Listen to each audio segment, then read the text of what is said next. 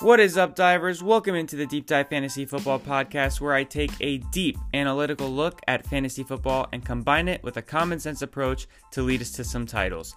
I'm your host, Brandon Gabor, and before we get started, remember you can follow me on my main platform, being Twitter at Deep Dive FF, or on Instagram at Deep Dive Fantasy Football. Also, if you are looking for more Dynasty content from me, join me and the Rewind team at Dynasty Rewind on YouTube and wherever you enjoy your podcasts, where we dive deep into all things Dynasty Fantasy Football. With that being said, let's get to the content. What's up, divers? Welcome into another episode of Deep Dive Fantasy Football as we get ready here for week three hit me with your start and sit questions on Instagram, on Twitter if you got them. Or if you want to drop me a rating and review and leave them in that way and, you know, put your question in there, I'll read it on the show and answer it. But, or, you know, I'll talk about it on the next show, but I'll, I'll answer it for you. And let's get into it. So, we got a injury roundup, unfortunately. You know, not something that we ever really like to talk about. But week two, these are some of the, not all of the, but some of, some of the notable injuries. Odell Beckham with his ankle should be fine, kind of questionable going into this week. Anthony Richardson with a concussion looks like, as of right now, he's not going to play this week. David Montgomery is going to be out a couple weeks with a quad injury. Jaylen Waddle's also in concussion protocol. He may not be available this week. We'll see. Saquon Barkley, his ankle is messed up. He's going to be out for maybe two more weeks now that the Thursday game is over. Joe Burrow re aggravated his calf. It's better for everyone, in my opinion, if they rest him, but they probably won't since they're 0 2. And if they go 0 3, their season's pretty much done. Diontae Johnson moved to IR, so he'll be out for four weeks at least. Nick Chubb is that that's a rough one, man. I mean, one of the most stable, consistent, best talents at the running back position we've had, both for the NFL and for fantasy, in a long time. Out for the year with that everything tear in his his knee. So shout out to uh, Nick Chubb. I mean, he's been amazing for the Browns. He's like the the lifeline of that team. So it's a big blow for them. It's a big blow for him, especially this stage in his career. I'm not really sure if he's going to make it back and be the same guy. I mean, he's I think he's 20 I think he's 27. So he'll be 28 when he gets back from this injury and that's just oh, it's going to be rough. And it was the same knee that he messed up in college, so who knows how it's going to heal. But, you know, great career, great guy. Never hear any chirping off the field. Like, shout out to Nick Chubb.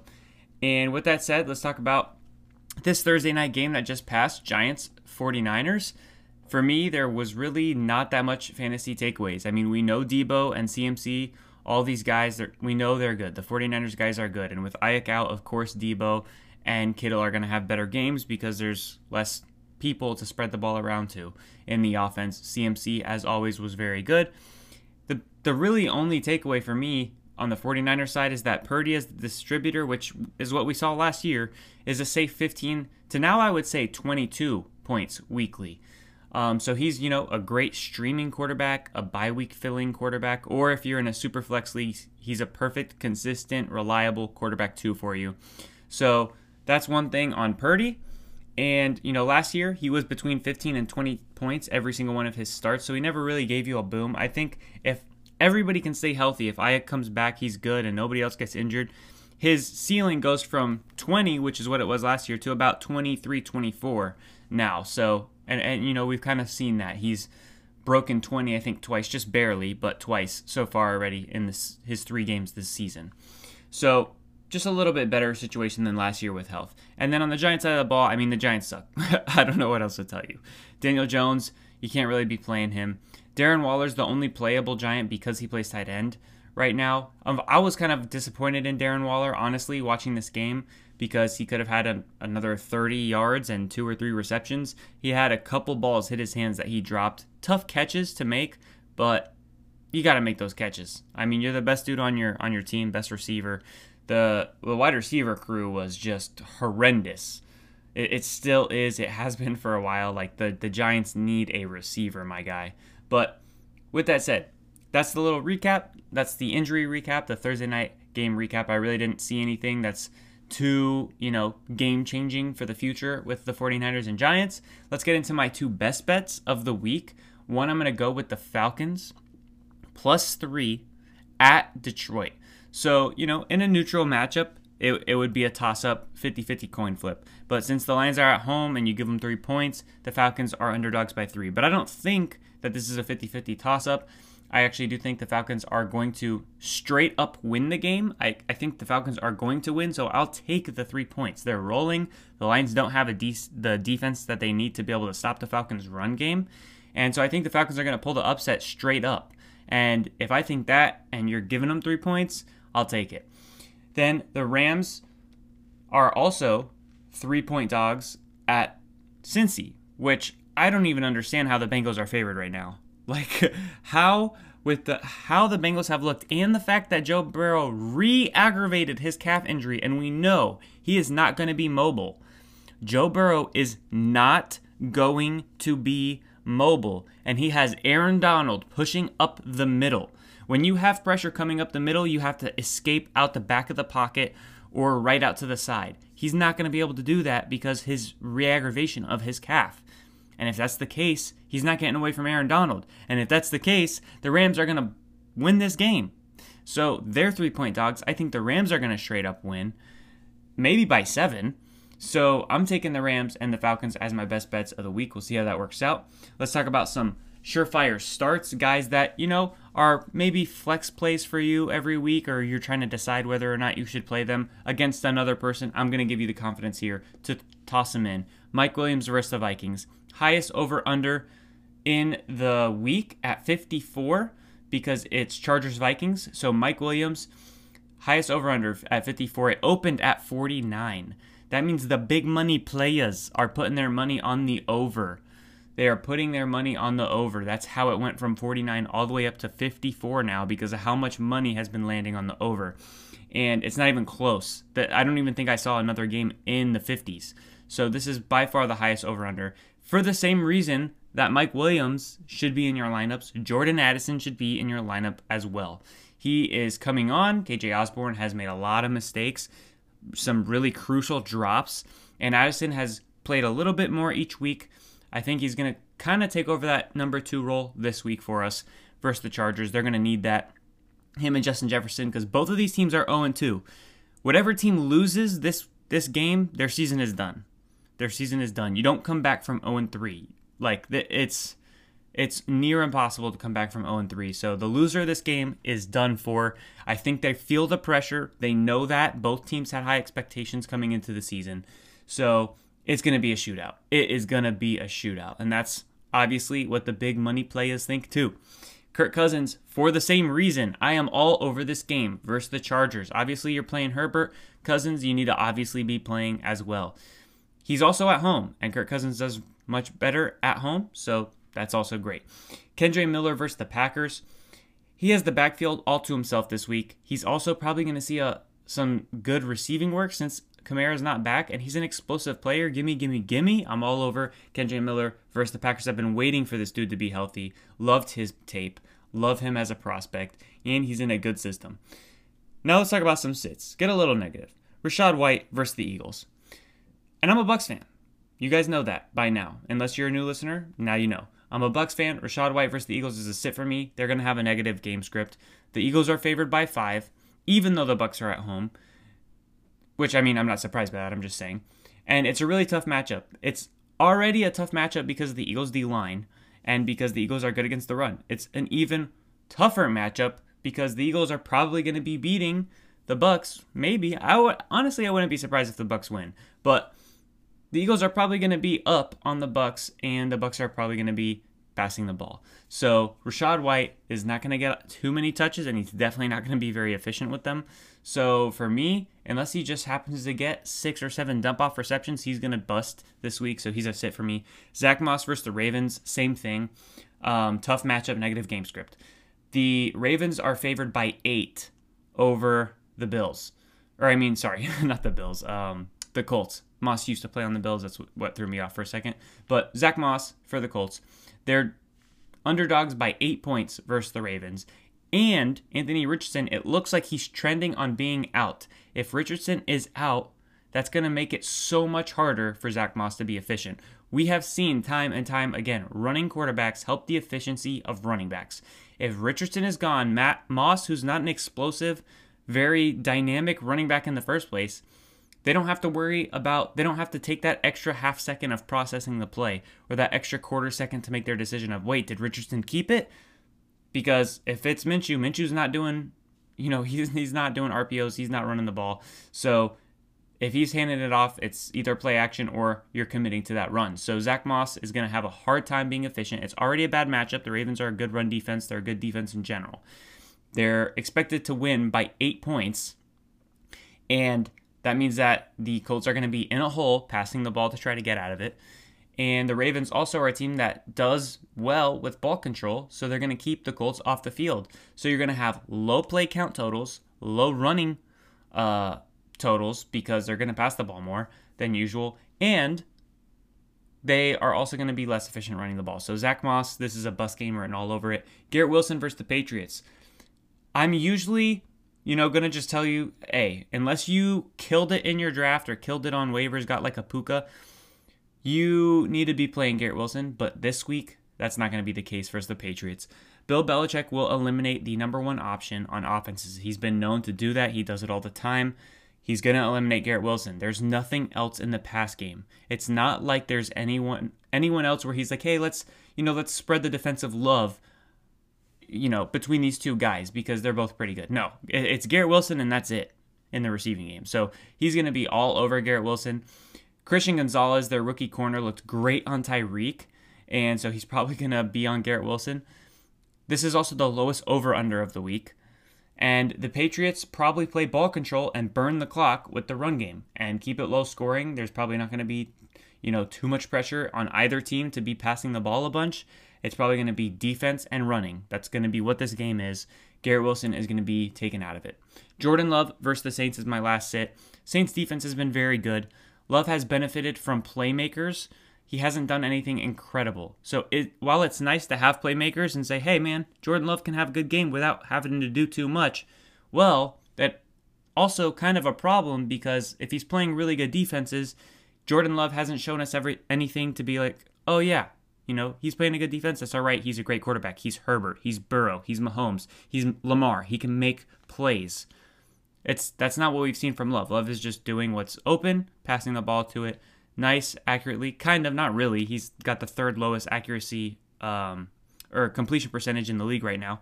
But even though I'm pretty sure he is going pretty deep, like he's probably got a high A dot, average depth of target, throws the ball downfield a lot. So that's probably contributing to it. And he's got a lot of young weapons. But still, Jordan Love is not going to be able to rise above the Saints defense. The Saints defense is probably the best unit in the NFC South.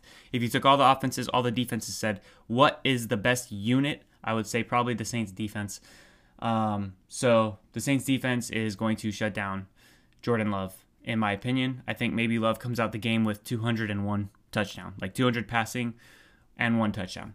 So I would probably take the under on whatever his prop bet is. I didn't even look at that yet. Trade targets, I've got two for you. Miles Sanders, we've been talking about him. I told you guys he was not going to have a good game versus the Saints. That came to fruition, but I told you he was also going to have a lot of touches, which would be promising for the future as his matchups get easier and the offense will get better. So that's exactly what happened. Rough matchup versus the Saints. He got a lot of touches still. He looks good. He's still getting receiving usage. That's not going to change. The offense will improve. So are the matchups starting this week versus Seattle. So this week versus Seattle, Miles Sanders, I guess I'll just talk about him now. He's one of my DFS worth the money picks. One of the guys that, you know, is not super cheap, not like a lot, you know, a, a cheap deep dive, but he's somebody that I would pay up for versus the Seahawks because Andy Dalton is in. Bryce Young's out because of his ankle. Andy Dalton's coming in with vet experience, stability, and immobility. If he has immobility, that's going to probably lead to him all those times that Bryce Young kind of scrambles around, extends the play a little bit, and then throws it to a receiver. Andy Dalton's not going to be doing that. Andy Dalton's going to be checking it down.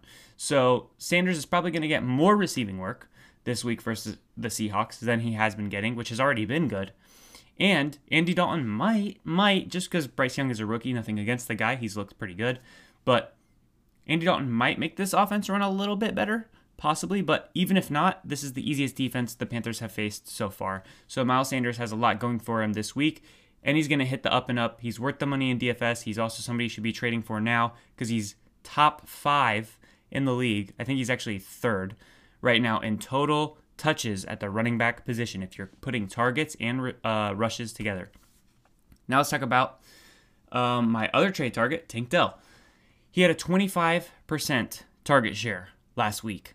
He is stepping into the number two role. Actually, he was the number one technically by share of targets last year. However, I think him and Nico Collins are kind of just going to go back and forth week to week. Nico gets those deeper targets down the field. Tank Dell, they kind of use more all over the place, which, as he should be, he's a very good receiver and has, you know, good ability to go anywhere on the field.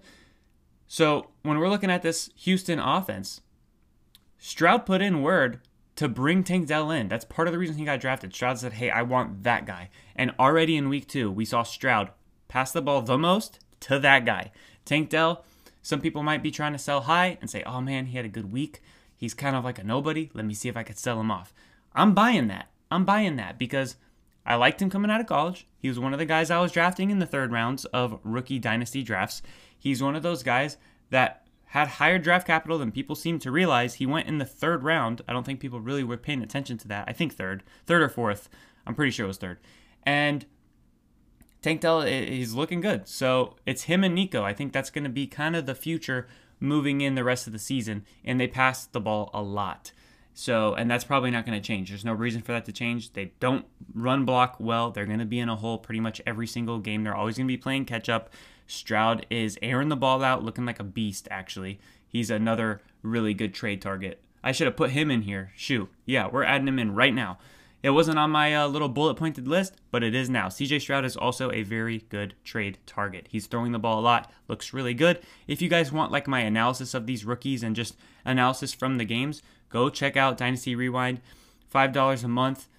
I mean, you can you could check out Dynasty Rewind for free. It's on all your podcast platforms, just like my podcast is.